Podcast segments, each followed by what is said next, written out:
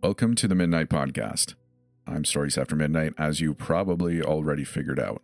The story we'll be reading today is 841 Cypress Road will be the last 911 call I ever respond to by Brave Audience 5469 off Reddit. I hope you enjoy this story. Huge shout out to my patrons for making this episode possible with the with your financial generosity. I really appreciate it. And I appreciate you too, dear listener, for stopping by. I hope you enjoy. Burt, Burt, Burt. The all too familiar sound of the wheels drifting onto the gouged asphalt specifically designed to wake dozing drivers shot my falling eyelids straight back up. In a haze, I stopped the rigs flirting with flying into a ditch and righted us on the desolate backcountry road. You thinking about taking us off roading on our way to the ER, Martin? quipped Steve from the back of the rig, attending to his now even more agitated patient. I gave him a half hearted wave through the window, joining the two compartments of our unit, before fumbling for that can of energy drink I had stashed somewhere in the cab. Not being able to find it only compounded my frustration with Steve ignoring the only rule I had for him when working as my partner no jokes on a 72 hour shift. Where the hell are you? I groaned as I clumsily sifted through the trash that told the story of the last nearly 48 hours of this rig being my home. I gave up the search as my second home, and our destination pulled into view Twin Trees Memorial, less a hospital and more a methadone clinic. Not much else besides the pains of needing a dose could get the good folks of this backwater town to seek out a doctor. I'm home, I muttered as I backed the rig into my favorite parking spot under the broken floodlight. It was the best place to catch some sleep while telling dispatch we had to clean the rig before the next run. I popped the door and eased myself out of the driver's seat before taking the step down to the damp concrete. Despite my deliberate attempt to ease myself out, my knee still screams from the light impact of my boots meeting the ground. A nice little souvenir I get to keep after I retire from my career of picking up limp junkies from their piles of vomit. If I ever get to retire. Speaking of junkies, I could hear our passenger arguing with Steve over why he didn't get a dose of fentanyl on this ride for the worst itch of my life. Man, aren't you guys supposed to help people when they need it mo? The sentence died in Jeff's throat as I threw open the back of the rig and stared into the sunken pits where his eyes resided. I had bounced his scrawny ass off a wall a month ago after I caught him snooping around our station, probably looking for a way to score a quick hit from the rig's med box. The bruise it left matched the dark bags under his eyes. It pains me to remember that the bags under my eyes are much the same. Oh, hell, not this guy, moaned Jeff. I had recognized his address when we got the call, so I didn't even bother to step out of the rig when we arrived. I got some small joy from being able to surprise Jeff as his chauffeur for the night. We've arrived, douchebag. I retorted back. Steve gave me a disapproving look for my language before continuing what he was saying before I opened the door. I'm sorry, sir, but I have to follow the protocols for the use of narcotics when I'm treating my patients. Steve said with an apologetic tone that the scumbag didn't deserve. Yeah, whatever, man, just bring me inside, Jeff cried back. I'm sure that itch had rudely reminded him of why he was here. Steve and I obliged the request as we rolled the gurney inside through the creaking automatic sliding doors that led into the ER. I leaned my back against the wall and tilted my head back as the all too familiar chemical smell of the hospital and the beeping of patient monitors tried to entice me back to sleep. I faintly heard Steve giving a textbook perfect handover report to the charge nurse about Jeff's itch. Steve was still far too green despite being a medic for three years now. Everything had to be textbook. No paperwork would be left undone. No patient request was too asinine. No vile insult or fist hurled his way was too much for him to not return it with a smile and his best customer service voice. He wouldn't make it in this career. Bed six, Martin, chirped Steve, wresting me from my mental fog. After a couple more snarky remarks from Jeff, we were free of him as he rolled onto the hospital bed from our gurney, and he was free to start demanding fentanyl from the nurse who drew the short straw tonight. After a quick stop at the vending machine to catch up with my dear friend Caffeine, We were back to the rig. My lips had barely met the edge of the can when Steve began his routine of thinking out loud about the woes of our patrons. That's probably the tenth time I've had to pick Jeff up, remarked Steve as he looked sideways over to where I sat on the rear bumper of the rig. We really should start having addiction treatment pamphlets to hand out for cases like these. If they can't shoot it up or snort it, these people aren't going to want anything you're offering, I retorted, as I finally introduced the can to my lips. Well, we have to do something that's not just this. He sounded exasperated as he gestured back towards the ER. Look at that. You're actually starting to sound like me finally. I pointed out with just a small amount of my relishing in this development betrayed in my voice. Realizing this, Steve straightened his posture and took a deep breath of 3 a.m. night air, an air that has a hard to describe weight to it. We both knew it well. Let's call up dispatch and let them know we're clear for the next one, sighed Steve. No, absolutely not.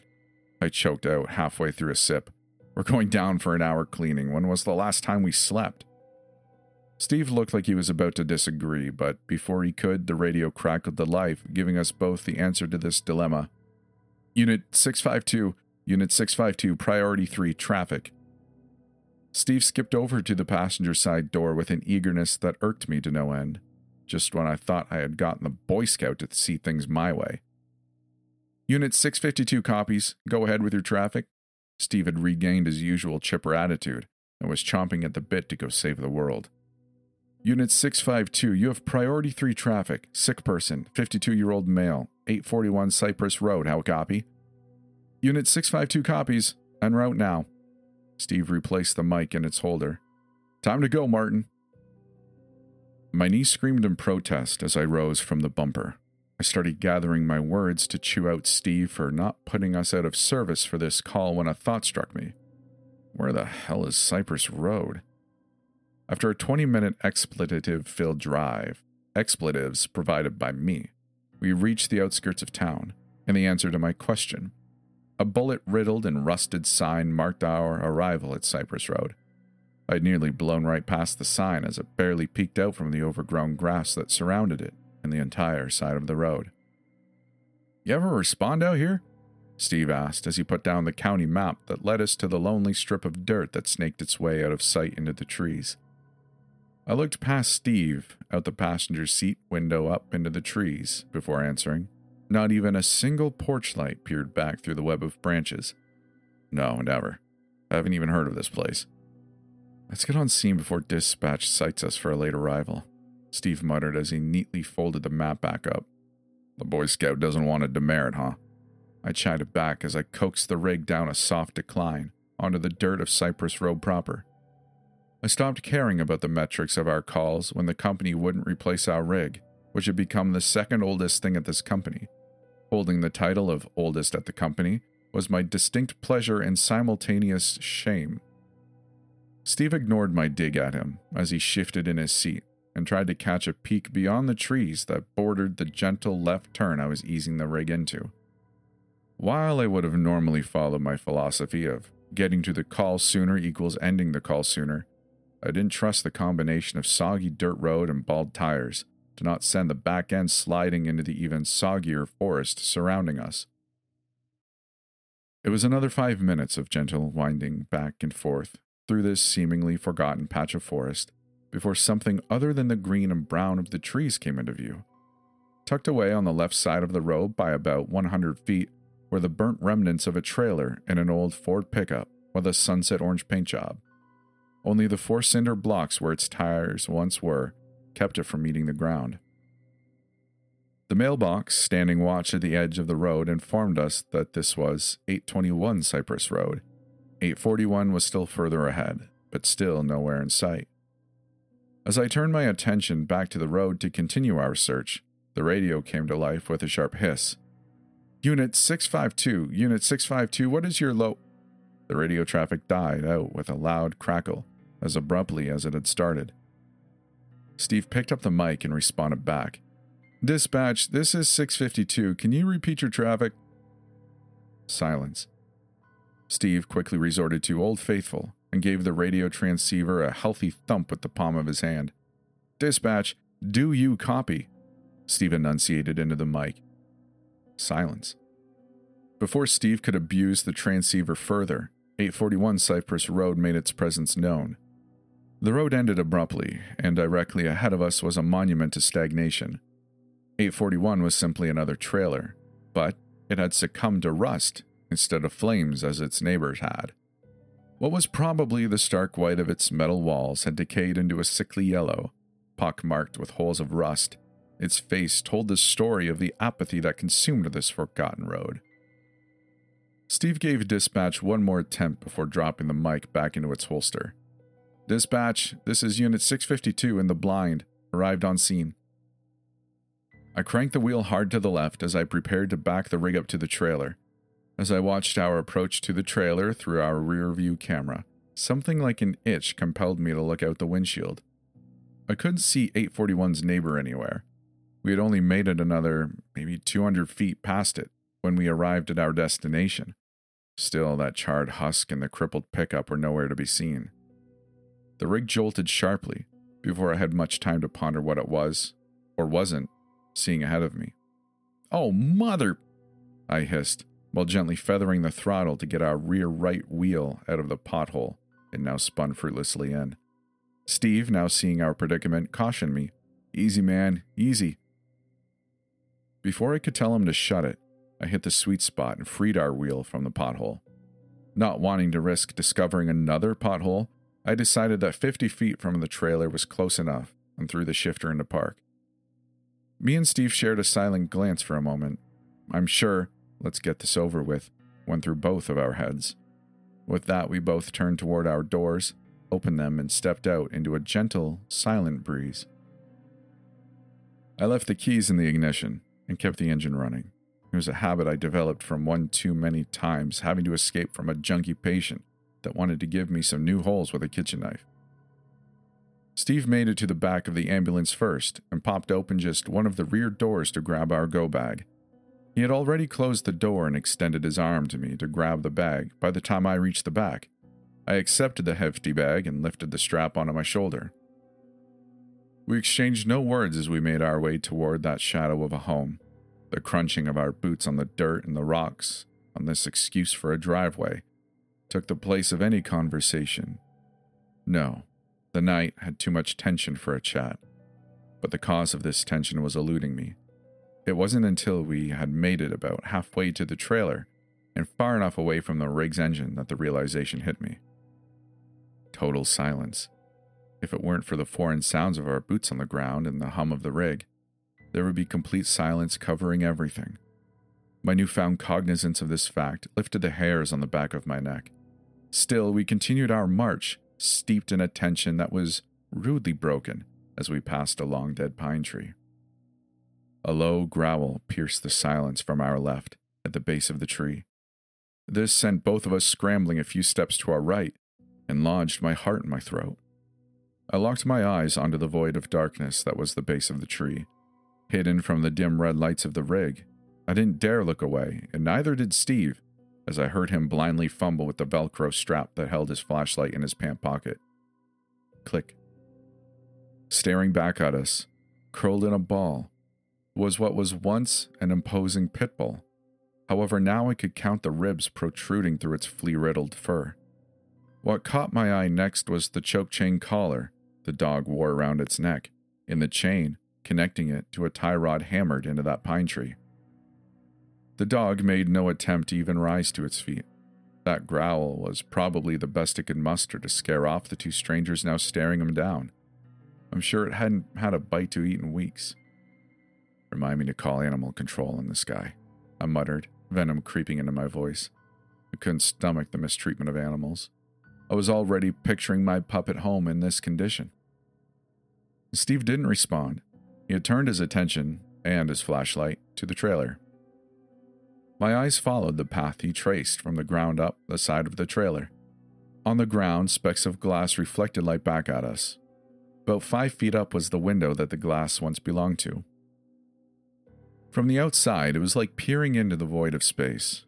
An inky black was all that was revealed of the inside of the trailer. I had almost looked away toward the door, a couple of yards to the right, when I noticed the holes that decorated the top left corner of the window. At first, they didn't seem any different from the rust holes that had colonized the trailer's ugly face. Then it clicked. Their perfect roundness and lack of rust, these details coalesced into a ball of lead in my stomach. An instinct, one that you would only acquire after years of this job, was clawing at the base of my skull. One word echoed in my mind wrong. This is wrong. Before I could voice my rising concern to Steve, I heard a heavy click and creak as he swung the door open and placed one boot on the rusted steps of the trailer. The Boy Scout hadn't even knocked first, still too eager to go save the world as always. Hey, wait, kid! I spat out as I rushed to catch up with him, pulling out my own flashlight as well. I didn't have to tolerate the searing pain in my knee for long, as I half jogged to reach Steve, who had now disappeared into the shadow of the doorway. I almost immediately ran into Steve's back as I took my plunge into that trailer.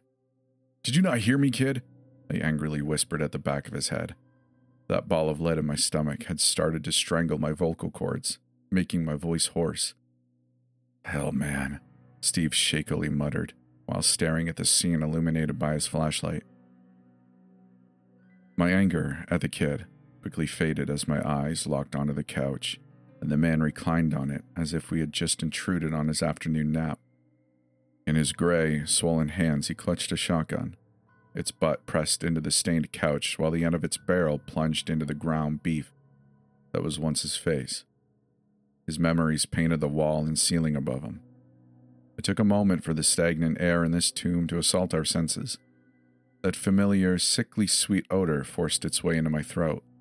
Steve suddenly hunched over, barely suppressing his retching that contorted his back. I had my own struggles as I forced back the bile that threatened to drench Steve. After a few nauseating moments, we had both regained our composure and tried our best to become medical professionals again. Noticing Steve's continued unease, I tried my best to break the tension. He hadn't stumbled upon nearly as many bodies as I have. I guess Animal Control's gonna need a Ouija board to interview this guy. I choked out, past the now falling bile. Yeah, I guess so, Steve said, his voice barely a whisper. I knew a task was what he needed to get his composure back. Hey, I want to try radioing dispatch to get the sheriff out here. Yeah, yeah, I'll, I'll call him up. Steve mumbled as he turned away from the trailer's tenant to walk past me and toward the kitchen table that stood at the nose of the trailer.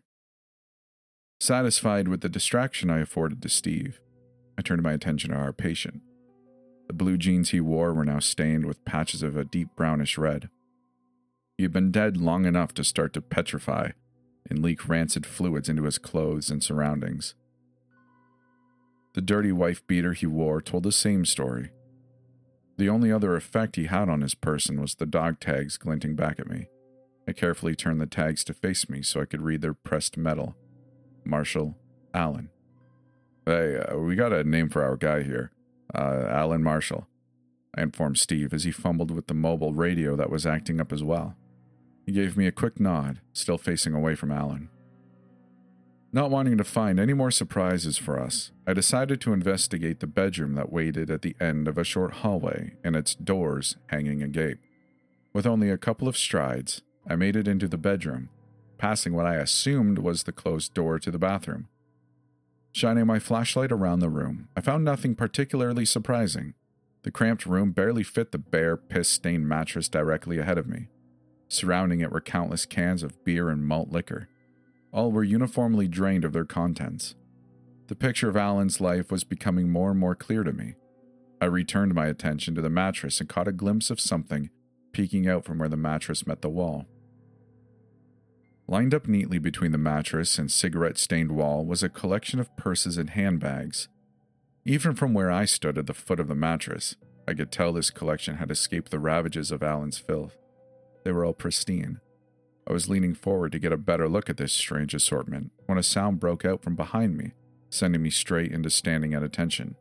Ring, ring, ring, ring. I pivoted and almost immediately spotted the source of that sound that had caught my breath in my throat. A faint blue light pulsed in rhythm with the tones at the swollen feet of Alan. In a few short steps toward the light. I could see the light and tones were coming from a cheap flip phone. The screen spelled out emergency services as it scrolled across the display. Hey, Steve, look who's mm-hmm. finally calling. The words died in my throat as I noticed the change that had taken place in Alan's lap. Where the shotgun once rested was now our radio sitting between Alan's legs. Fighting against the tension that gripped every fiber of my being, I directed my gaze and flashlight to the end of the trailer. Steve was still there, facing away from me, but the shotgun was gripped tightly in his left hand, facing down towards the floor. Every muscle in his body seemed to be contracting against each other. His right arm was contorted up and backward, as if he were trying to reach for something on an invisible shelf behind him. I was about to approach him to help him when I noticed his head, the position of his head to be precise. It was contorted at an impossible angle. It was as if someone had wrapped a chain around his forehead and yanked it backward with all their might. He was almost able to look directly back at me like some screwed up owl. The ridges of his eyebrows were the only thing keeping me from making eye contact with him. A barely audible trickle of fluid brought my attention to the floor again. A puddle of urine was beginning to form around his left boot. Steve? I expelled between shuddering breaths. I hadn't noticed how hard I was now breathing. Nothing. The silence outside had invaded the trailer. The only thing that held back this oppressive force were the breaths from my burning lungs.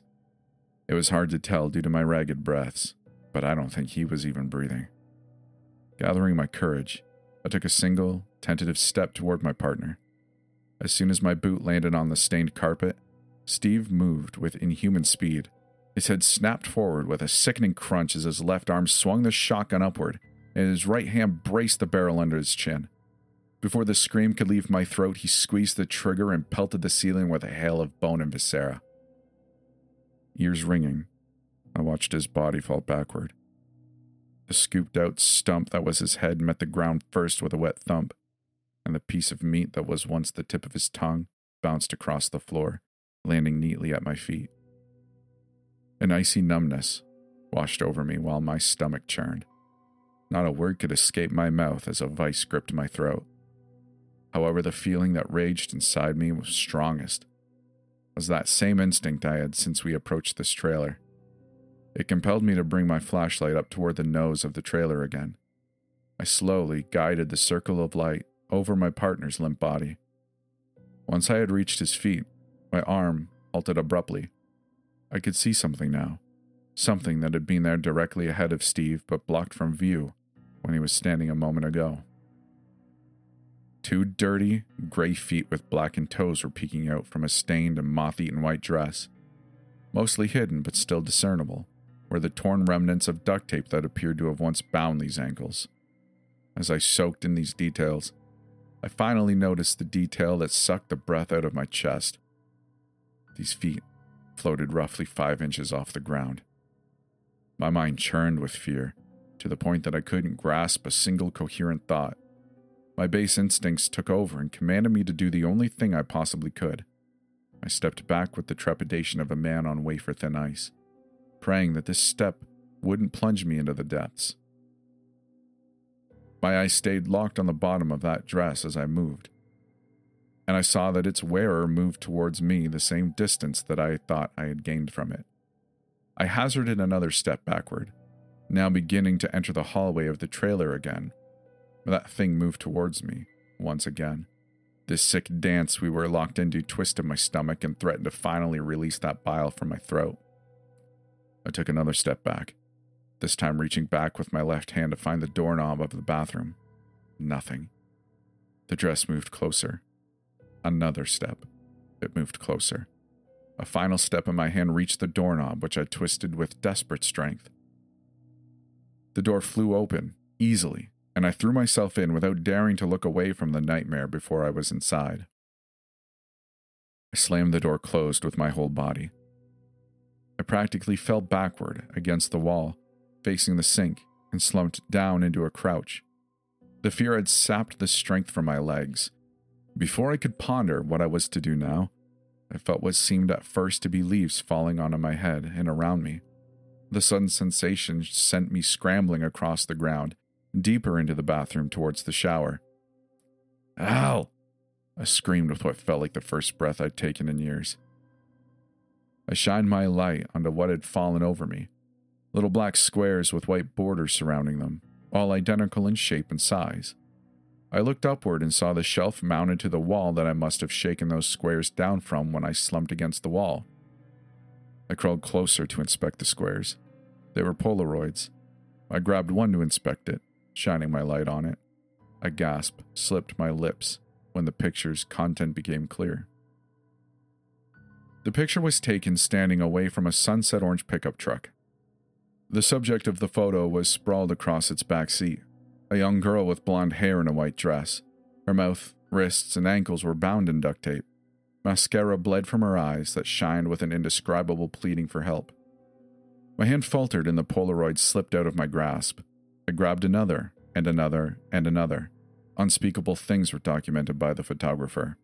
One featured another man, one I didn't recognize. He was holding the girl up by her hair, as if he were commemorating catching a prize bass.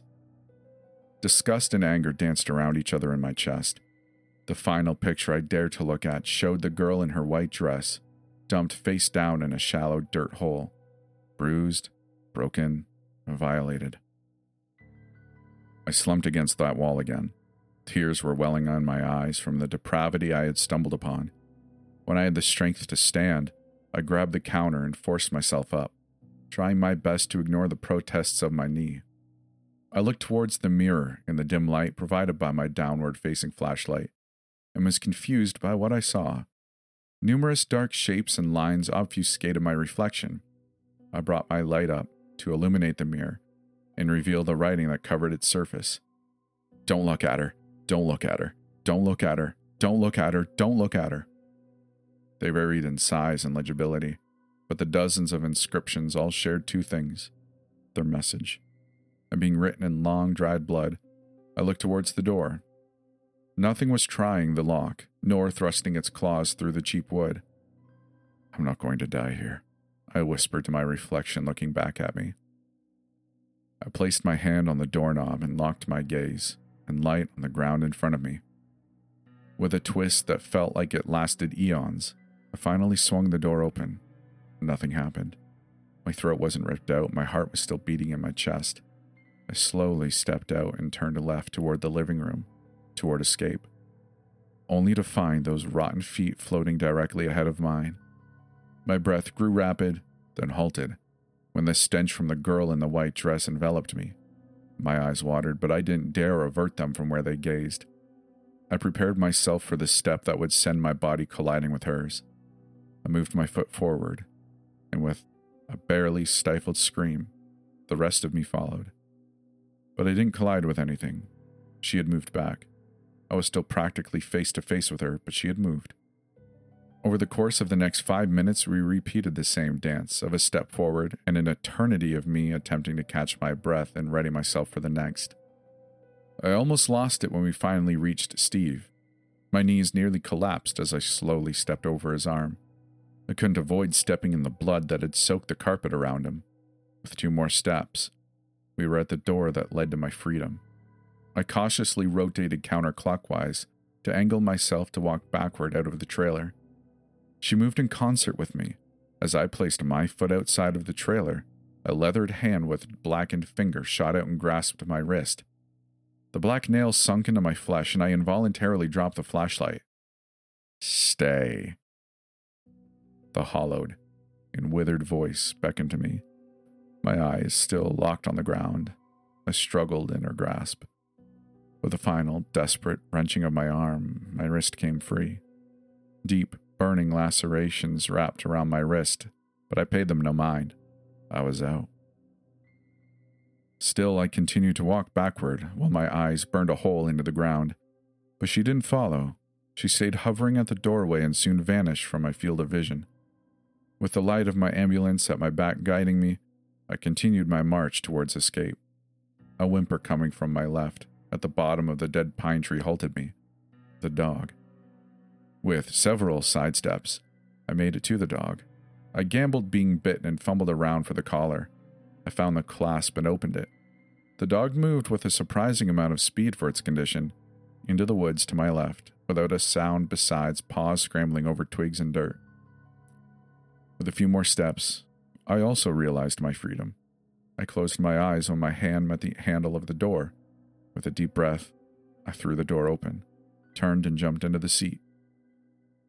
I cautiously opened my eyes and looked around the rig. There was only me. I threw the rig into drive and raced away from that forsaken place. I nearly careened off Cypress Lane several times, but it didn't matter. Distance was the only thing that mattered. I don't remember the drive, or reaching the station, or all my coworkers asking where Steve was. Everything has been foggy since that night. The police asked me if I was on something, when they questioned me about the bodies found in that trailer the next morning. My answers weren't good enough for them. I spent the next night in county lockup. Even that far away from Cypress Lane, I found it hard to look at anything other than the floor. I was met with a surprise the next morning. They had worked overtime combing the trailer for evidence due to the strange nature of the crime. The lack of my fingerprints on the gun and the angle at which Steve fired it cleared me of most suspicion. Still, I know they're keeping a close eye on me. That doesn't matter much to me now. I'm dealing with a problem at home now. It's hard to get back to a semblance of a normal life after what I saw. It's not just about trying to feel normal again. It's difficult to get about my daily life and chores and taking care of my pup while I keep my gaze pointed at the ground. That dirty white dress hovers in front of me all throughout my house. She talks more now, too. Home. That's the end of the story. I really hope you appreciated it. appreciated it. I really hope you liked it. And also, sure, appreciated it. Huge thanks to the author for letting me read it. And if you're listening, great story. Loved it. A huge shout out to my patrons for making this episode possible. And if you fancy yourself a writer and you'd like to hear your story read on this channel, go to storiesaftermidnight.com where you'll find links to all of that and other information like uh, supporting the channel on Patreon if you'd so be so inclined. I really do appreciate all of you who support financially and help make each episode possible. I really do, really do appreciate it. So, with all that said, if you want to join the Discord, eh, Discord, if you'd like to join the Discord, I'd be more than happy to have you there. Come hang out with us, say hi. And uh, I guess I won't ramble on too much more. With all that said, you know the drill. We'll see you in the next one.